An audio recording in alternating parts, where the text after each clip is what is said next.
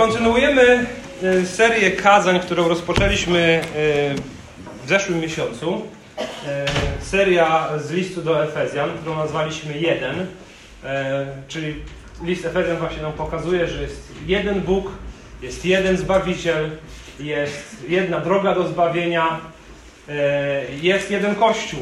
I dzisiejszy fragment z drugiego rozdziału od wiersza 11 mówił właśnie o tym, jak Boży lud, jak, jak Kościół, składa się e, z ludzi z różnych narodów. W Kościele nie ma znaczenia, skąd pochodzimy, skąd jesteśmy. Znaczenie ma to, że łączy nas Chrystus i wiara w Niego.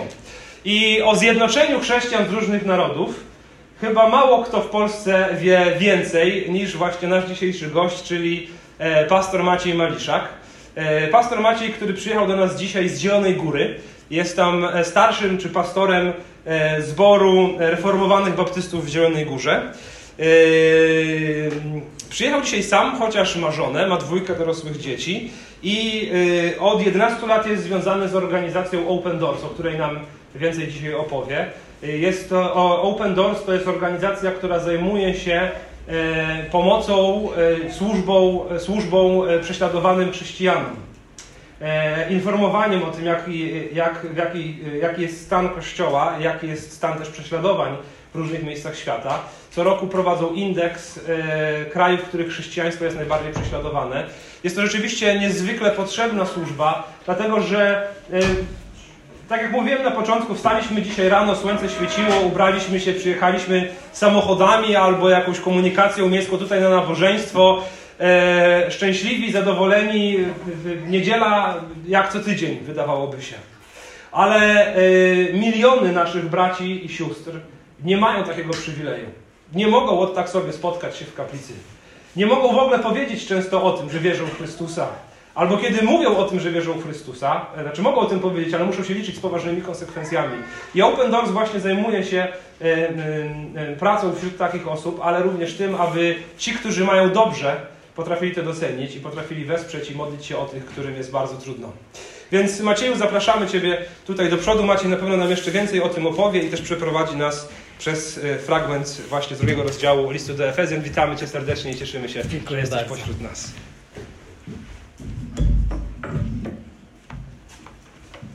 Dwa tygodnie temu byłem w takiej wiosce w Burkina Faso, i była to wioska pasterzy Fulani.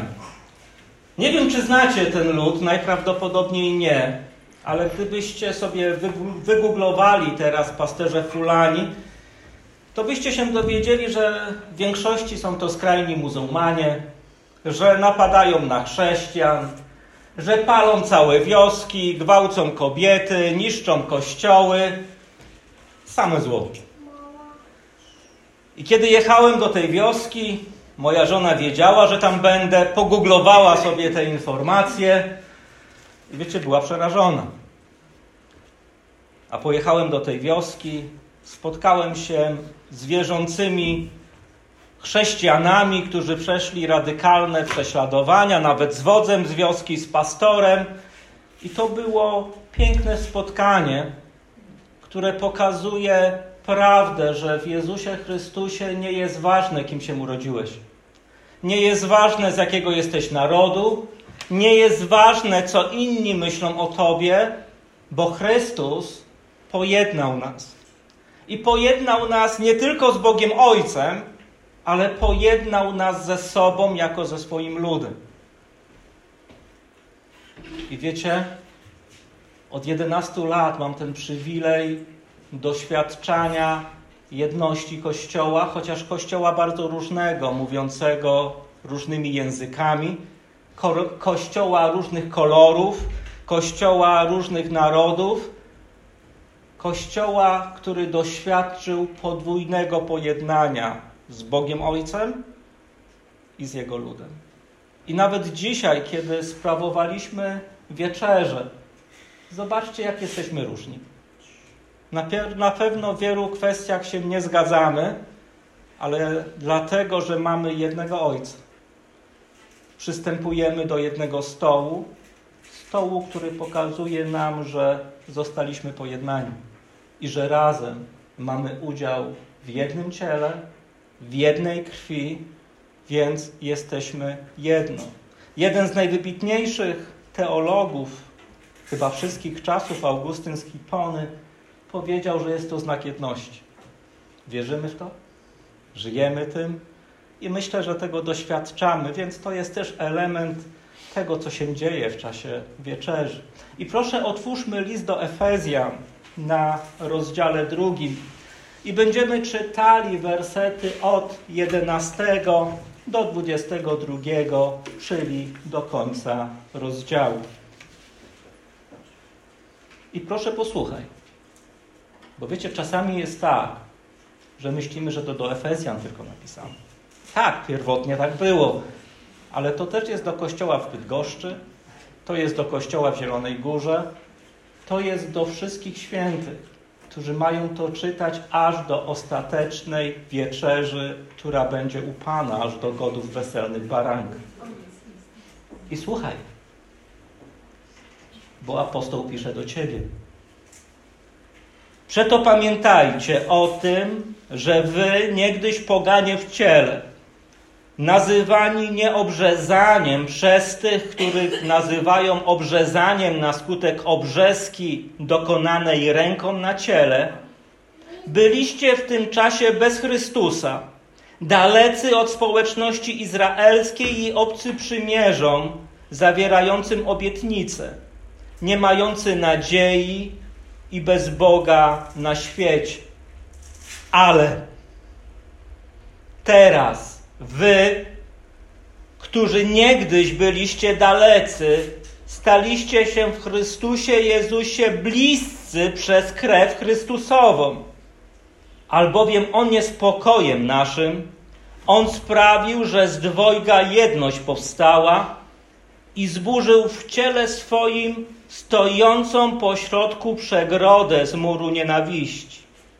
On zniósł zakon przykazań i przepisów aby czyniąc pokój, stworzyć w sobie samym z dwóch jednego nowego człowieka i pojednać obydwóch z Bogiem w jednym ciele przez krzyż, zniweczywszy na nim nieprzyjaźń.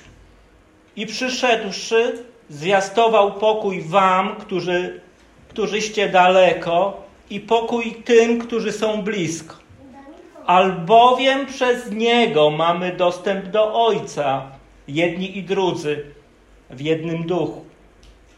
Tak więc już nie jesteście obcymi i przychodniami, lecz współobywatelami świętych i domownikami Boga, zbudowani na fundamencie apostołów i proroków, którego kamieniem węgielnym jest sam Chrystus Jezus na którym cała budowla mocno spojona rośnie w przybytek święty w Pan, na którym i wy się wespół budujecie na mieszkanie Boże w duchu.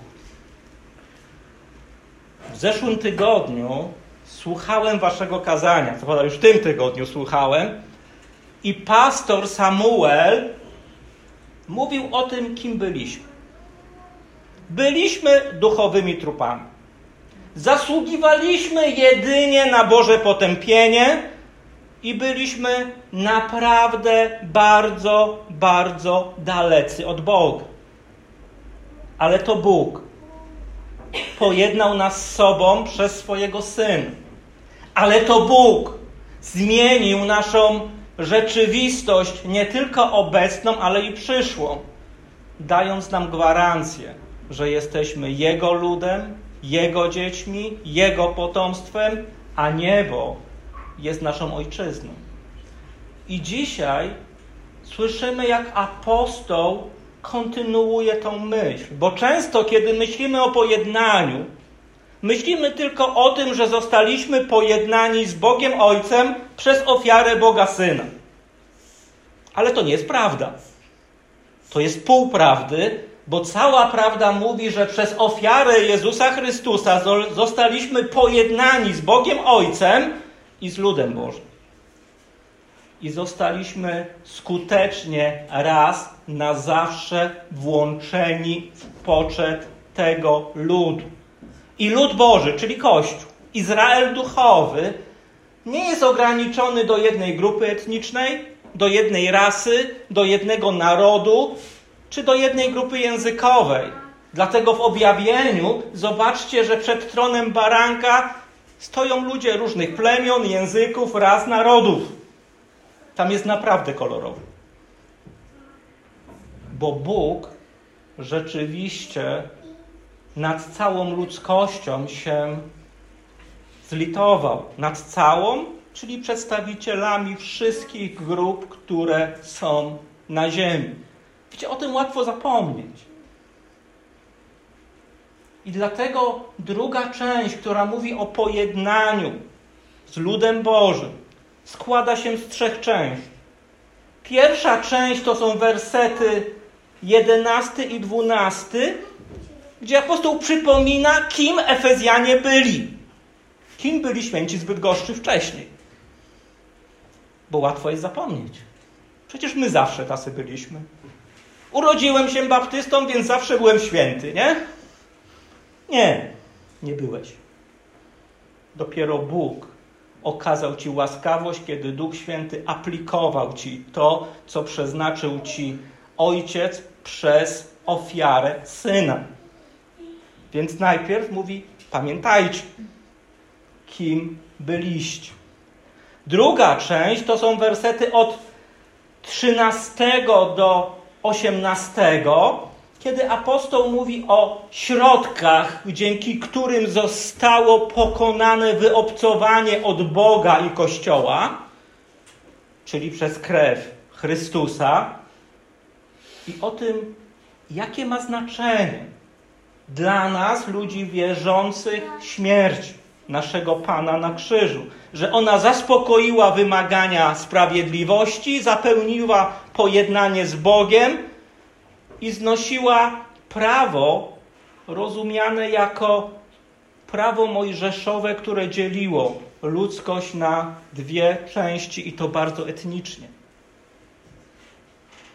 I mur nienawiści, mur podziału między Żydami a poganami został zburzony w ciele Jezusa Chrystusa. I wszyscy powołani, wszyscy wybrani, niezależnie od tego, z jakiego narodu są dzisiaj jedno. Jedno w Chrystusie, jedno przez Chrystusa.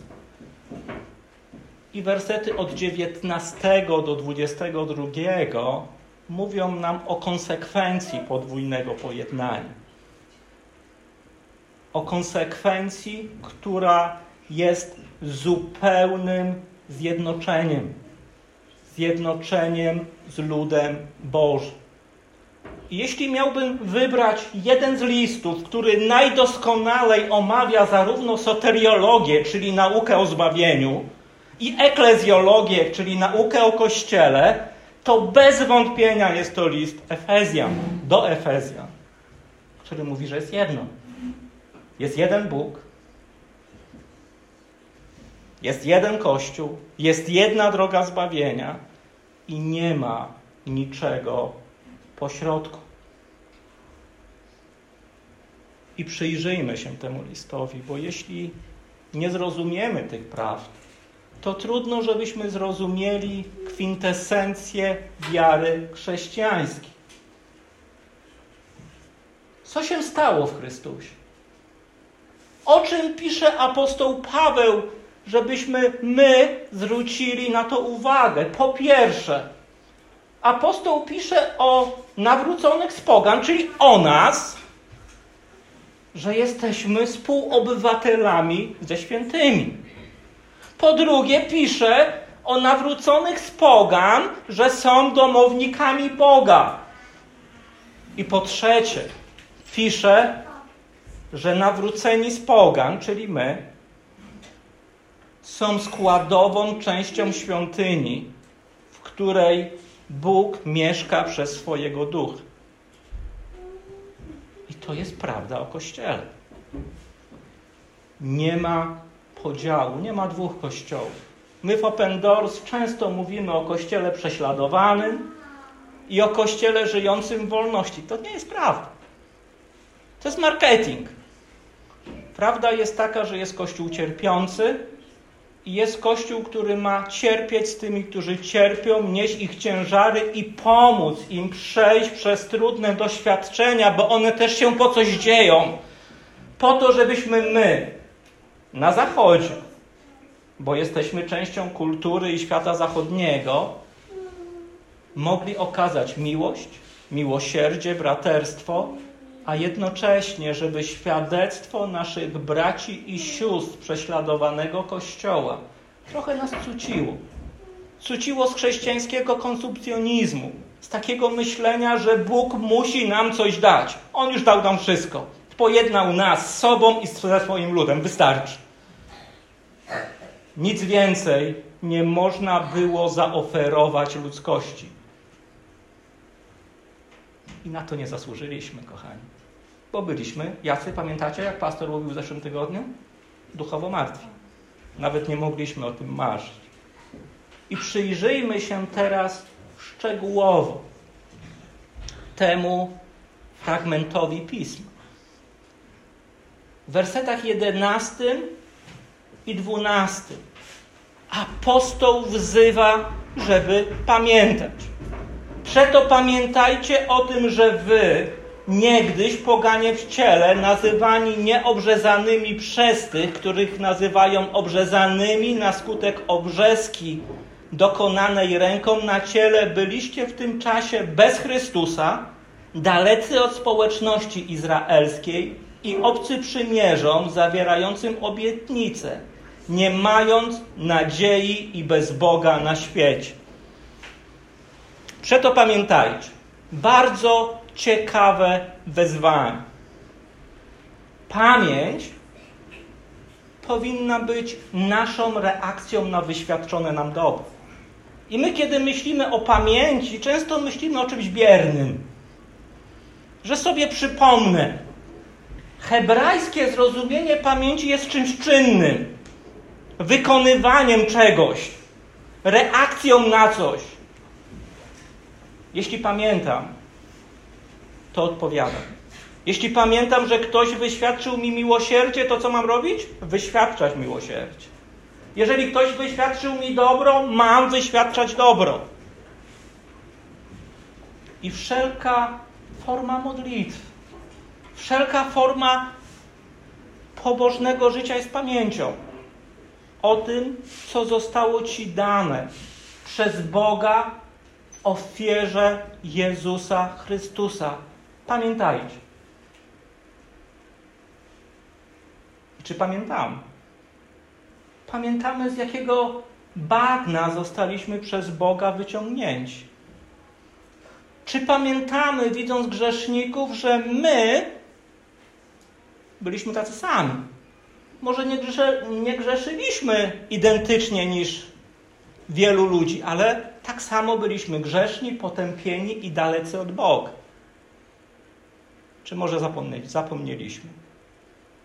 Jeśli zapomnieliśmy, to jest pytanie, czy działa w nas Duch Boży. Czy jest w nas rzeczywiście dziękczynienie? I czy nasza wiara jest wiarą autentyczną? Czy tylko taką wiarą, że czegoś nas nauczono i podzieliliśmy sobie świat na dwie grupy? My święci i poganiuchy. To jest cytat z jednego z kościołów, który znam. Jest taka polaryzacja, nie? Wiecie, świat lubi polaryzację i mur. PiS, PO. Kościół, świat. I w dużej mierze to są prawdy. Tylko nie możesz z nienawiścią patrzeć na tych ludzi, tylko musisz pamiętać, ja byłem taki sam. Kiedy siedziałem u tych fulani, i wiecie, rozmawiam z pastorem, bracia mówią świadectwo, jeden rad mówi, jak się nawrócił, wszystko stracił. I wiecie, większość chrześcijan nie chce z nami gadać, bo jesteśmy fulani, nie? I pastor mówi, wiesz, wiesz Maciek, wiesz dlaczego fulani są tacy radykalni, muzułmanie? Mówi, bo do nich nikt nigdy nie poszedł z Ewangelią. Ani katolicy, ani protestanci, tylko oni byli zawsze źli. Chcesz pojednać ludzi z Bogiem? Bądź tym, który to, który to pojednanie niesie. Pamiętaj, że byłeś identyczny i że każdy człowiek, nawet ten, który w Twoich oczach wydaje się najgorszy, on tak samo potrzebuje pojednania z Bogiem i z Kościołem, jak Ty potrzebowałaś, jak Ty potrzebowałeś. Bo jacy byliśmy? I apostoł przypomina, jacy byliśmy. Byliśmy poganami w ciele, byliśmy nieobrzezani, byliśmy bez Chrystusa, byliśmy obcy względem społeczności Izraela, byliśmy obcy przymierzą obietnicy, nie mieliśmy nadziei, byliśmy bez Boga na świecie. Tragedia. Nic dobrego w nas nie było. Czy tacy ludzie mogli na coś liczyć? Nie. Piekło. Twoim przeznaczeniem. Bez nadziei na tym świecie. I apostoł pisze o postawie Żydów. Mówi, zwani nieobrzezaniem przez tych, których zwano obrzezaniem dokonano ręką na ciele. Wiecie, było to ważne ustanowienie Starego Testamentu obrzezanie. Było to włączenie w przymierze Abrahamowe. Było to istotne i brak obrzezania w Starym Przymierzu, w, tamtej, w tamtym czasie był wielkim nieszczęściem. Apostoł mówi, tacy byliście. To przymierze było wam obce, nie mieliście znaku przymierza. Dzisiaj mówimy, że to chrzest jest znakiem przymierza tego nowego, tak? Potwierdzamy, że rzeczywiście wchodzimy w przymierze i też czymś strasznym jest móc w tym uczestniczyć, a nie uczestniczenie.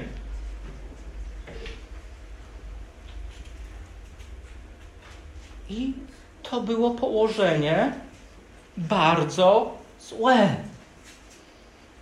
Kiedy apostoł pisze, że byliśmy bez Chrystusa, to znaczy, że byliśmy bez odkupienia, bez dostępu do Boga, gdyż być z Chrystusem, być z Nim jest sumą wszelkich błogosławieństw, o czym mówi pierwszy rozdział listu do Efezjan, tak? Być bez Chrystusa obejmuje wszelkie zło. Jeśli jesteś bez Chrystusa, to piekło jest Twoim przeznaczeniem. I nie pomogą dobre uczynki, Człowiek się stara. Nawet najgorszy stara się w jakimś aspekcie być dobrym. Nie pomoże przynależność kościelna, nie pomoże przystępowanie do ustanowień, nawet więcej, to wszystko będzie dodatkowym oskarżeniem, bo wszystko zostało ci człowieku objawione, a ty nie odpowiedziałeś, bo nie mogłeś, bo byłeś duchowo martwy. i byli daleko od przymierza. Przymierza Starego Testamentu dla nas pogan były czymś zupełnie obcym, nie były nasze. A przymierza były, wiecie, bardzo istotne, kiedy apostołowie głosili Ewangelię to czytamy chociażby w dziejach apostolskich w 13 rozdziale, w 32 wersecie i my zwiastujemy wam dobrą nowinę, tę obietnicę, którą dał ojcom, dał Bóg, tak? Przez przymierza Starego Testamentu. Zresztą tak pokazywali Ewangelii. Prawdę, że Jezus jest wypełnieniem wszystkich obietnic, przymierzy, błogosławieństw, o których Stary Testament mówił. Apostoł to mówi w pierwszym rozdziale, że w nim mamy wszystkie duchowe błogosławieństwa. I nie byliśmy przymierzy. I może czasami patrzysz na jakichś dżihadystów, myślisz, ha, nie, nie, nie, nie. Panie Boże, zbawienie to nie dla nich. Tak samo jak nie było dla Ciebie. W Iraku miałem okazję, wiecie, poznać takiego chłopaka. On był dżihadystą z takiej grupy Diva Islami. I on się nawrócił, tak naprawdę zabijając jednego chrześcijanina. Wcześniej też bardzo był człowiekiem radykalnym. I zaczął czytać Biblię. Zdał sobie sprawę, że zasługuje na jedno, na Bożą karę i odkrył, że jest łaska w Chrystusie. Jak on sam mówi, od o trzeciej czy czwartej nad raną wpadł do jednego pastora. On mówił, że grzecznie, pastor mówił, że z trzema drzwiami i poprosił go o chrzest. Że chce w tym uczestniczyć. Człowiek, dla którego nie było żadnej nadziei. Bo kiedy apostoł pisze, byliście daleko od Boga, czy byliście dalecy od Boga, to mówi o pewnej prawdzie geograficznej.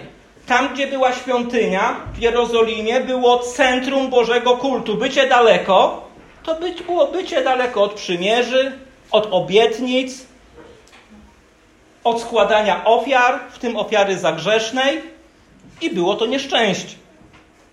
Bycie blisko było czymś dobrym.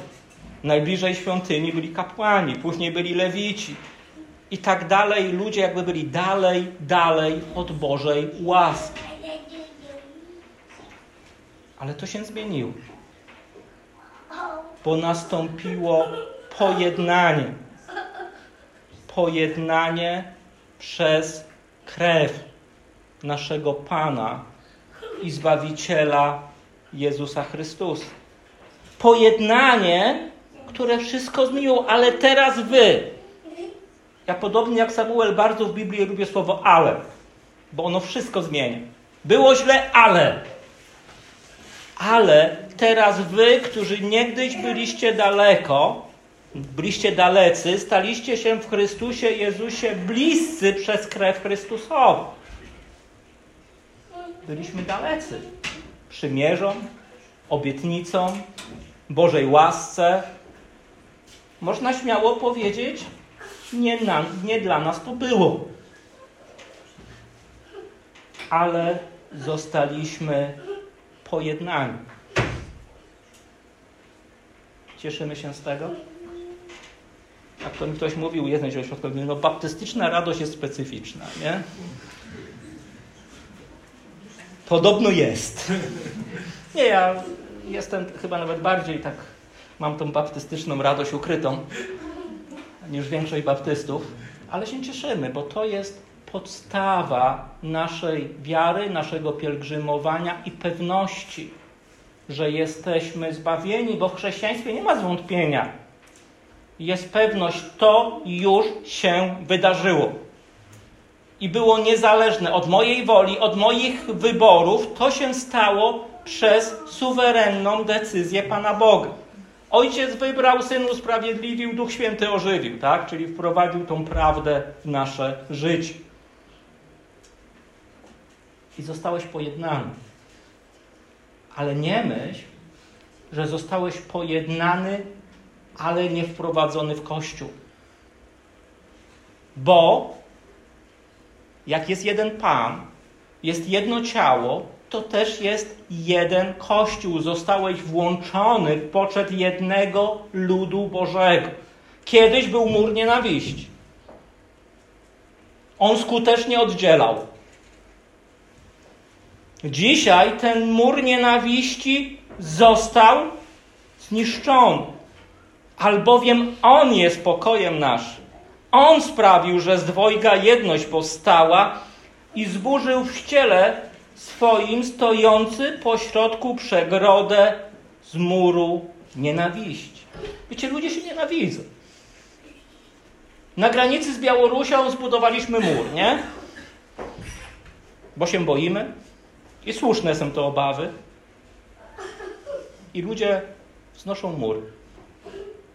Odgradzają się. To jest też skutek grzechu pierwszych ludzi. Nie ufamy sobie. Patrzymy na siebie jak na wrogów. Wlatując Bur do Burkina Faso na lotnisku, zostałem prawie aresztowany przez policję, byłem przesłuchiwany, bo doszli do wniosku, że nie przyjechałem tam jako turysta. W sumie nawet nie przyjechałem. I mi się pytają, jaki masz stopień? Gdzie służysz? A żeby było śmiesznie, oni mówią po francusku, ja, po, ja francuskiego nie znam, nie? Ja im spróbuję odpowiadać po angielsku, oni angielskiego nie znają. Ten mur nienawiści jeszcze większy. I tych murów jest dużo. Kiedyś jeden z braci mi powiedział, że nie może mieć z kimś społeczności, To był brat z Łodzi, bo mówił, że tamten kibicuje Widzewowi, a on ŁKS-owi. No mur nienawiści jak nic. Ale nie w Chrystusie. W tym świecie tak. Wiecie, ja znam kościoły, które się podzieliły na PiS i PO, nie? Zapewne też znacie. To nie może mieć miejsca w kościele. Skoro mur nienawiści nawet między Żydami a poganami został zburzony, to co dopiero między nami poganami? Gdzie tamten mur miał podstawy w Starym Przymierzu, w prawie rytualnym, tak? Były podstawy. Tutaj nie ma żadnych. I jesteśmy jedno, bo Chrystus jest naszym pokojem. Masz pokój w Chrystusie? Wiesz, że kiedy umrzesz, pójdziesz do nieba? Wiesz, że zostałeś raz na zawsze skutecznie pojednany? Wiesz, że kiedy przystępujesz do wieczerzy, to nie przystępujesz na podstawie swojej sprawiedliwości, ale przez sprawiedliwość Chrystusową? Czy nie wiesz? On jest naszym pokojem. Więc dlatego jesteśmy w stanie zaakceptować w kościele bardzo różnych ludzi. Kiedyś w jednym ze zborów naszych polskich opowiadałem o sytuacji chrześcijan na Półwyspie Arabskim. Jeden z braci, lider uwielbienia, wiecie, podszedł do mnie mówi: Maciek, dlaczego ty opowiadasz o tych smoluchach, nie? Wiecie, w pierwszej chwili mnie zamurowało. Bo nawet człowiek nie wie, co ma powiedzieć. Później go dorwałem i, i, i powiedziałem, żeby, żeby pokutował z tego grzechu, nie? Ale musiałem pomyśleć, to w pierwszej chwili nawet się nie spodziewasz, że chrześcijanin ci coś takiego powie. Przed chwilką ładnie śpiewał Panu na chwałę, a później wznosi mur nienawiści. Chrześcijanina wobec drugiego chrześcijanina. Nie, na to nie ma miejsca w Kościele. No chyba, że nie jesteśmy prawdziwym Kościołem. Chyba, że Chrystus nie króluje. Chyba, że On nie umarł i nie zmartwychwstał po to, żeby nas pojednać. Ale wtedy cała Ewangelia nie ma sensu. I nie ma nowego przymierza. I może tylko jest prawo. A sprawa żadne ciało nie będzie zbawione, a wręcz przeciwnie, będzie potępione. Chrystus jest naszym pokojem, bo On zniósł, czyli wypełnił prawo jako przymierze uczynków. On je uczynił doskonałym, coś, co żaden człowiek nie mógł zrobić. I kiedy dzisiaj słyszysz dekalog, to mówisz wykonane. Nie we mnie, ale w Jezusie Chrystusie. Wiecie, w klasycznej, a zaryzykuję, liturgii reformowanej zawsze był odczytywany dekalog. Po nim było wyznanie grzechów i pastor zwiastował, że wszyscy, którzy wierzą w ofiary Jezusa Chrystusa są święci, usprawiedliwieni i tak dalej, tak? Zwiastował odpuszczenie grzechów Nim bo On jest naszym pokojem. On zniósł zakon przykazań. Augustyn, e, omawiając ten werset, mówi, że to jest wypełnienie, zrealizowanie, nie odrzucenie. To się stało. I przepisów, i to ma jeszcze drugie znaczenie. Całe prawo ceremonialne Starego Testamentu wskazywało na Chrystusa, na potrzebę ofiary. I to prawo znalazło w nim wypełnienie. I już nie ma prawa ceremonialnego, bo jest nowy arcykapłan, patrzcie. Więc on rzeczywiście to zniósł, więc jest jedność. Wszystkich pojednanych. Jest jeden Boży lud, jeden Kościół. I nie ma dwóch dróg zbawienia. Jedna dla Żydów, druga dla pogan, nie? i zwiastował pokój wam, którzyście daleko, i pokój tym, którzy są blisko. I kiedy przychodzi Chrystus i przychodzi do wielu miejsc, przychodzi tak jak w pierwszą niedzielę. Pamiętacie, co powiedział uczniom, którzy z obawy przed Żydami byli zamknięci? Nie powiedział, boicie się, znów chłopaki zawiedliście, co ja się z wami mam? Powiedział, pokój wam. Bo najwyższy kapłan, którego ofiara została przyjęta, ofiara za grzesz, za lud, przychodzi ze zwiastowaniem pokoju. Tak zostaliście pojednani raz na zawsze. I ta ofiara, którą złożył Chrystus, jest ofiarą doskonałą. I jak mówi nam autor listu do Hebrajczyków, nie trzeba jej powtarzać, bo raz na zawsze obmyła cały Boży lud z każdego grzechu popełnionego i tego, który zostanie popełniony przed przyjściem Pana.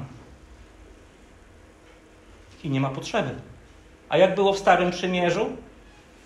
Jak było z tamtymi ofiarami zagrzesznymi? W kółko trzeba było przychodzić, składać ofiary, bo byłem oczyszczony, a znów wyszedłem tylko trochę. Nawet i nie wyszedłem i już zgrzeszyłem, nie?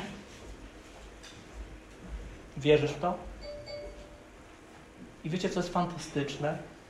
Spotykać ludzi w różnych częściach świata, którzy w to wierzą i nie wierzą jedynie na poziomie intelektu. Dobrze jest wierzyć na poziomie intelektu, ale są gotowi oddać życie za tą prawdę. Bo nam można wszystko zabrać. Zdrowie, majątek, nawet życie, jak Bóg dopuści, ale nikt nie jest w stanie zabrać nam pojednania, które Jezus raz na zawsze dla nas zagwarantował przez swoją ofiarę, a później potwierdził to przez swoje zmartwychwstanie. Albowiem przez Niego mamy dostęp do Ojca, jedni i drudzy w jednym duchu. I wiecie, ta prawda zmienia zupełnie spojrzenie. Pamiętam, jak byłem w Iraku, to był 2015 rok. Siedziałem w domu syro katolickiego duchownego. Półtora kilometra od nas były, było państwo islamskie. Tam jak w pewnym momencie gdzieś byłem na podwórku, to chłopaki mówili odejść, bo to już jest linia ostrzału snajperów. I siedzę, wiecie, i baptysta mi się włączył, nie? I się modlę, bo my baptyści lubimy się modlić, prawda? Lubimy i tak biblijnie. I się modlę, mówię, Panie Boże, jak Ci dziękuję, że nie jestem bałwochwalcą tak jak, jak ten oto człowiek. Że ja wiem, jak Cię wielbić. Ja wiem o Twoich ustanowieniach wszystko. Prawda, w myślach powiedziałem sakrament, ale wiem, że u Was ustanowienia są. E, I wiecie, tak się modlę, modlę, tak pobożnie, bo trzeba być człowiekiem pobożnym. Pewnym momencie złapałem się na tym, że to bardzo jest biblijna modlitwa. Że nasz Pan o niej nauczał, jak Pan nauczał, to trzeba tak się modlić. I wiecie, z, z jaką modlitwą mi się skojarzyło, nie? Z modlitwą faryzeusza. Przeprosiłem Pana Jezusa, powiedziałem sobie coś, co od czasu do czasu mówię, Maliszak, ale, aleś ty głupi. I zacząłem słuchać. I on zaczął mówić, wiesz, jak przyszło państwo islamskie, to zobaczyliśmy, że bez Jezusa nic uczynić nie możemy. Jesteśmy wdzięczni za Waszą pomoc, za to, że w pakietach była Biblia. Zaczęliśmy czytać i zobaczyliśmy, że zostaliśmy pojednani jedynie przez krew Jezusa Chrystusa. I myślę, Panie Boże, dobrze, że we właściwym momencie wybiłeś mnie z mojej dumy. Tak naprawdę z mego grzechu. Z tego, jak człowiek, wiecie, chętnie buduje mury. Chętnie odgradzamy się od innych ludzi. Chętnie, tak jak Żydzi, uważamy, że jesteśmy lepsi, bo lepiej wiemy i możemy lepiej wiedzieć. I to jest dobrze lepiej wiedzieć, ale wpaść w pychę z tego powodu to jest tragedia. Bo to znaczy, że wiecie, nie jesteśmy wyżej od poziomu ludzi Starego Przymierza. W żadnej mierze. Jesteśmy tylko na zewnątrz oczyszczeni, a w środku pełni złego. I jest zmiana. Bo jeśli mamy dostęp do Ojca i do Ojca mają dostęp, wiecie, wszyscy, którzy są w Jezusie Chrystusie. Mamy dostęp w jednym duchu do Ojca. To znaczy, że naprawdę jesteśmy jedno. Bo będąc usprawiedliwieni przez wiarę, mamy pokój z Bogiem. Bo Chrystus odkupił nas z przekleństwa prawa, wiemy. I dowodem, że mamy pokój, jest to, że wszyscy w Kościele mają przystęp w jednym duchu do Ojca. Gdyż Boży gniew został zaspokojony przez ofiarę Jezusa. Po to, żebyśmy my 24 godziny na dobę, 7 dni w tygodniu mieli przystęp do, do Boga Ojca. I mamy drzwi otwarte przez Jezusa. I przystęp do Boga nie jest jedynie, wiecie, możliwością przychodzenia do Niego. Chrystus nie umarł tylko, aby otworzyć drogę, ale On przyszedł, żeby wziąć nas za, za rękę i zaprowadzić w Bożą obecność, żebyśmy żyli w Bożej łasce i żebyśmy jako ci, którzy żyją w obecności i w łasce Bożej, dalej tą łaskę głosili nie tylko słowem, ale też, wiecie, uczynkiem. W zeszłym tygodniu pastor przypomniał też, że w Jezusie Chrystusie zostaliśmy stworzeni do czego? Do dobrych uczynków. Czyli do tego, co On robił, bo On je wypełnił. Czyli, żeby jednać. Apostoł Paweł w innym fragmencie pisze, że w miejsce Chrystusa sprawujemy poselstwo, wołając: Pojednajcie się z Bogiem to pojednanie mamy głosić każdemu, bo my nie wiemy, kogo Bóg zbawi. To jest, wiecie, wielki plus tak zwanego kalwinizmu. Mogę spokojnie głosić, bo wiem, że zbawienie nie jest zależne ode mnie.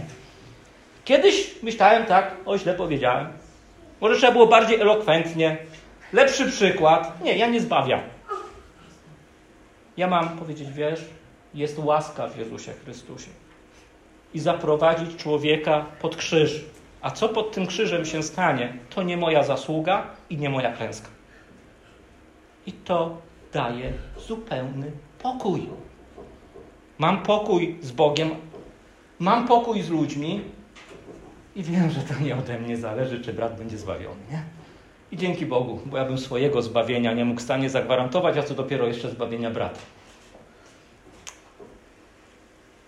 Wiecie, Jezus nas wprowadza w tą obecność i tego naucza całe pismo. Ci, którzy przez śmierć Chrystusa mają udział w Jego ciele, są współobywatelami świętych, członkami rodziny Bożej, częścią składową Kościoła, bo mamy przystęp w jednym duchu. A skoro mamy przystęp, to mamy przystęp, zobaczcie, do Ojca, przez Syna w Duchu Świętym, tak?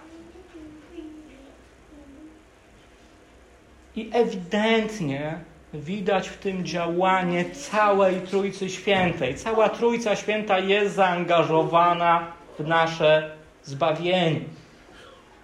Nie będę powtarzał, bo w zeszłym tygodniu Samuel o tym mówił. Jak widać piękno Trójcy w dziele zbawczym, jeżeli ktoś ma problem z Trójcą. Ojciec wybiera, Syn usprawiedliwia, Duch Święty ożywia, tak, czyli pieczętuje w zależności od terminologii. Czyli pokazuje, że jesteśmy Bożą własnością. Ale pamiętajmy, że dostęp do Boga jest jedynie przez Chrystusa. Nie ma innej drogi, nie ma innej bramy, nie ma innego wejścia i przez Jego śmierć zostaliśmy pojednani z Bogiem. I przez Niego, jako, naszego pośrednika i orędownika, mamy przystęp do Boga Ojca. I ta prawda znów jest wyrażana często w Piśmie. I dostęp do Ojca jest możliwy oczywiście w Duchu Świętym, bo Duch Święty jest duchem usynowienia, przez którego krzyczymy Abba Ojcze bo żyjemy. żyjemy jako Jego dzieci. Stąd mamy komunię, jedność z Bogiem i stąd są owoce ducha w nas. I Słowo Boże mówi, że jesteśmy pociągani lub prowadzeni przez Ducha Świętego. A ponieważ jesteśmy dziećmi Bożymi, mamy udział we wszystkich Bożych dobrach i mamy przystęp do Boga, i mamy jedność z Bogiem, i mamy konsekwencje tej jedności. Wiecie, kocham te konsekwencje, chociaż generalnie w życiu nie kocham konsekwencji. Kto lubi w życiu konsekwencje, szczególnie swoich złych decyzji? No chyba nikt. Dobrych? Fajnie. Złych? Trudniej. I posłuchajcie o konsekwencjach. Od 19 do 22 wersetu. Tak więc już nie jesteście obcymi i przychodniami, lecz współobywatelami świętych i domownikami Boga. Zbudowani na fundamencie apostołów i, i proroków, którego kamieniem węgielnym jest sam Chrystus Jezus, na którym cała budowla mocno spojona rośnie w przybytek święty w Panu, na którym i wy się wespół budujecie na mieszkanie Boże w duchu. Kim byłeś przed nawróceniem? Trupem. Człowiekiem bez nadziei, bez odkupienia, skazanym na wieczne odłączenie od Boga.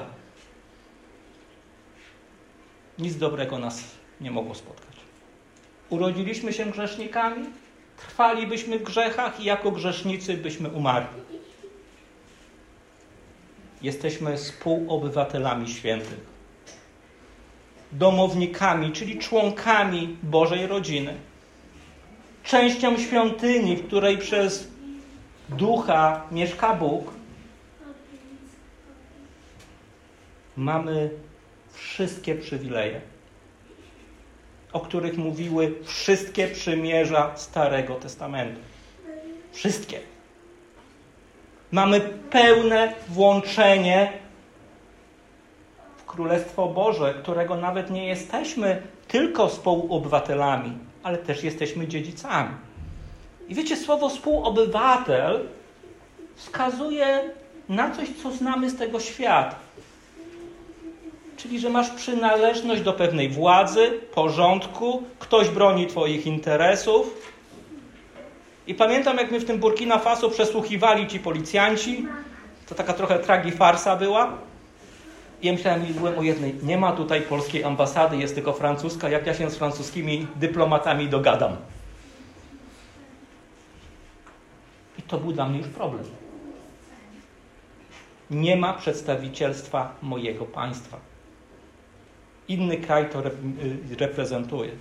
Bo kiedy jestem obywatelem, oczekuję wszystkich praw, oczekuję ochrony, Oczywiście też wiem o obowiązkach. Skoro jesteśmy współobywatelami świętych, to wszystkie obietnice, wszystkie prawa są nam przypisane. Prawa Bożego Królestwa. Wierzysz w to? Dobrze w to wierzyć. Szczególnie, że ten świat jest wrogi Królestwu Bożemu. Bo dzisiaj nawet, wiecie, prosta definicja, czym jest małżeństwo, już nie jest takie proste, nie? prosta definicja, kim jest mężczyzna, kim jest kobieta, które w Biblii mamy bardzo proste. Wszystko staje się trudne. I coraz bardziej będziemy odczuwali, że nie jesteśmy z tej ziemi, że jesteśmy obywatelami innego królestwa, nie republiki, żeby nie było, nie? Mamy króla absolutnego. I jesteśmy członkami rodziny Bożej. Jesteśmy częścią domu Bożego. Dlaczego? Bo jesteśmy zbudowani na fundamencie apostołów i proroków, którego kamieniem węgielnym jest sam Chrystus Jezus. Jest to rzecz niezwykła. Nasza wiara nie jest emocją. Nasza wiara nie buduje się, wiecie, na świadectwie. No niestety czasami idziemy w takim kierunku w ewangelikalizmie. Nasza wiara wynika z nieomylnego, doskonałego, zamkniętego Słowa Bożego. Budujemy się na fundamencie, a fundamentu nie można zmienić. Kiedy jesteś na piątej kon kon kondygnacji, nie mówisz, zmieniamy fundamenty, poszerzymy je, nie? I pamiętam, jak byłem w Republice Środkowoafrykańskiej. Pewna dziewczyna mi mówiła, wiecie, bo tam prowadzimy też takie kursy alfabetyzacyjne, żeby chrześcijanie umieli czytać i pisać. Bo czasami może w internecie widzicie jakieś takie piękne zdjęcia, filmy, że dostarczana jest Biblia, ludzie je całują, nie? Się cieszą, ale większość z nich nie potrafi czytać, nie? To po co to?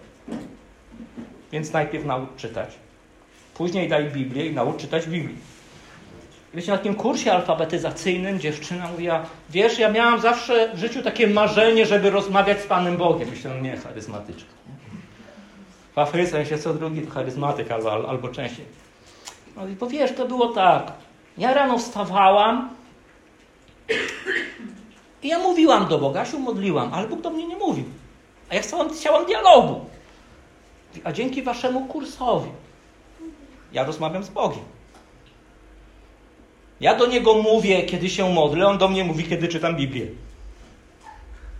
I to jest właśnie być zbudowanym na tym fundamencie. Jest dialog. Spróbuj tak sobie z Bogiem podialogować rano. Pomóc się, później przeczytaj. Idź taką lekcją, że idź werset po wersecie, zobaczysz, że będziesz miał właściwe odpowiedzi. Bo Słowo Boże rzeczywiście jest dobre. Wiecie, to jest coś, co też kocham w mojej służbie, że pomagamy Kościołowi mieć Biblię, że pomagamy czytać Biblię, a nawet pomagamy, żeby nie wyciągać, wiecie, zbyt pochopnych wniosków z Biblii, tak? Tylko żeby nasza wiara była zbudowana na właściwym fundamencie, bo tym fundamentem nie są dosłownie apostołowie, to jest ich nauka. Nauka apostołów i proroków zachowana dla nas w Starym i Nowym Testamencie. Wiecie, bo być może ktoś znajdzie kiedyś list świętego Pawła do Laodycei. Ale on nie będzie pismem dla Kościoła. Tak jak chociażby ten list, który czytamy. Bo przez Bożą opatrzność nie został włączony do tych ksiąg. I tu mamy pełnię objawienia dla ludu Bożego. I na tym budujemy. A jeśli nie budujemy na tym, to znaczy, że nie mamy udziału w tych wszystkich błogosławieństwach, o których Paweł jasno, skrupulatnie, krok po kroku naucza. Bo skoro jest jeden Bóg, skoro jest jedna wiara, jeden Kościół, jeden chrzest, to też jest jedno Pismo Święte. Tak doskonałe, jak wszystko, co w Bogu otrzymaliśmy. I dopiero na tym, na wierze w odkupienie, na świadomości tego, co się stało w Jezusie Chrystusie, ale na świadomości też naszej grzeszności i na Słowie Bożym. Cała budowla mocno spojona rośnie, a kamieniem węgielnym, tym, który to wszystko łączy, jest Chrystus. I rośnie, wiecie, nie w centrum chrześcijańskie, nie w chrześcijański dom kultury, tylko rośnie w przybytek święty, czyli w świątynię, w miejsce, które jest dla uwielbienia Pana Boga. I o tym ten cały list mówi. Pamiętacie pierwszy rozdział? Po co żyjemy? Dla uwielbienia, tak? Boga. To jest nasz cel. To jest cel świątyni, to jest cel kapłanów, to jest cel, który przez całą Biblię i przez całe też prawo ceremonialne wypełnione w Jezusie jest podkreślany.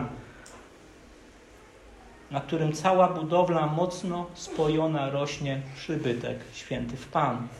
Na którym i wy się wespół budujecie na mieszkanie Boże w duchu.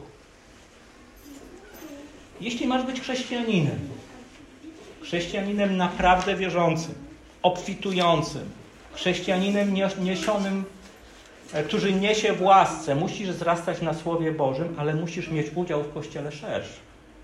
To nie jest kwestia indywidualnej wiary jedynie.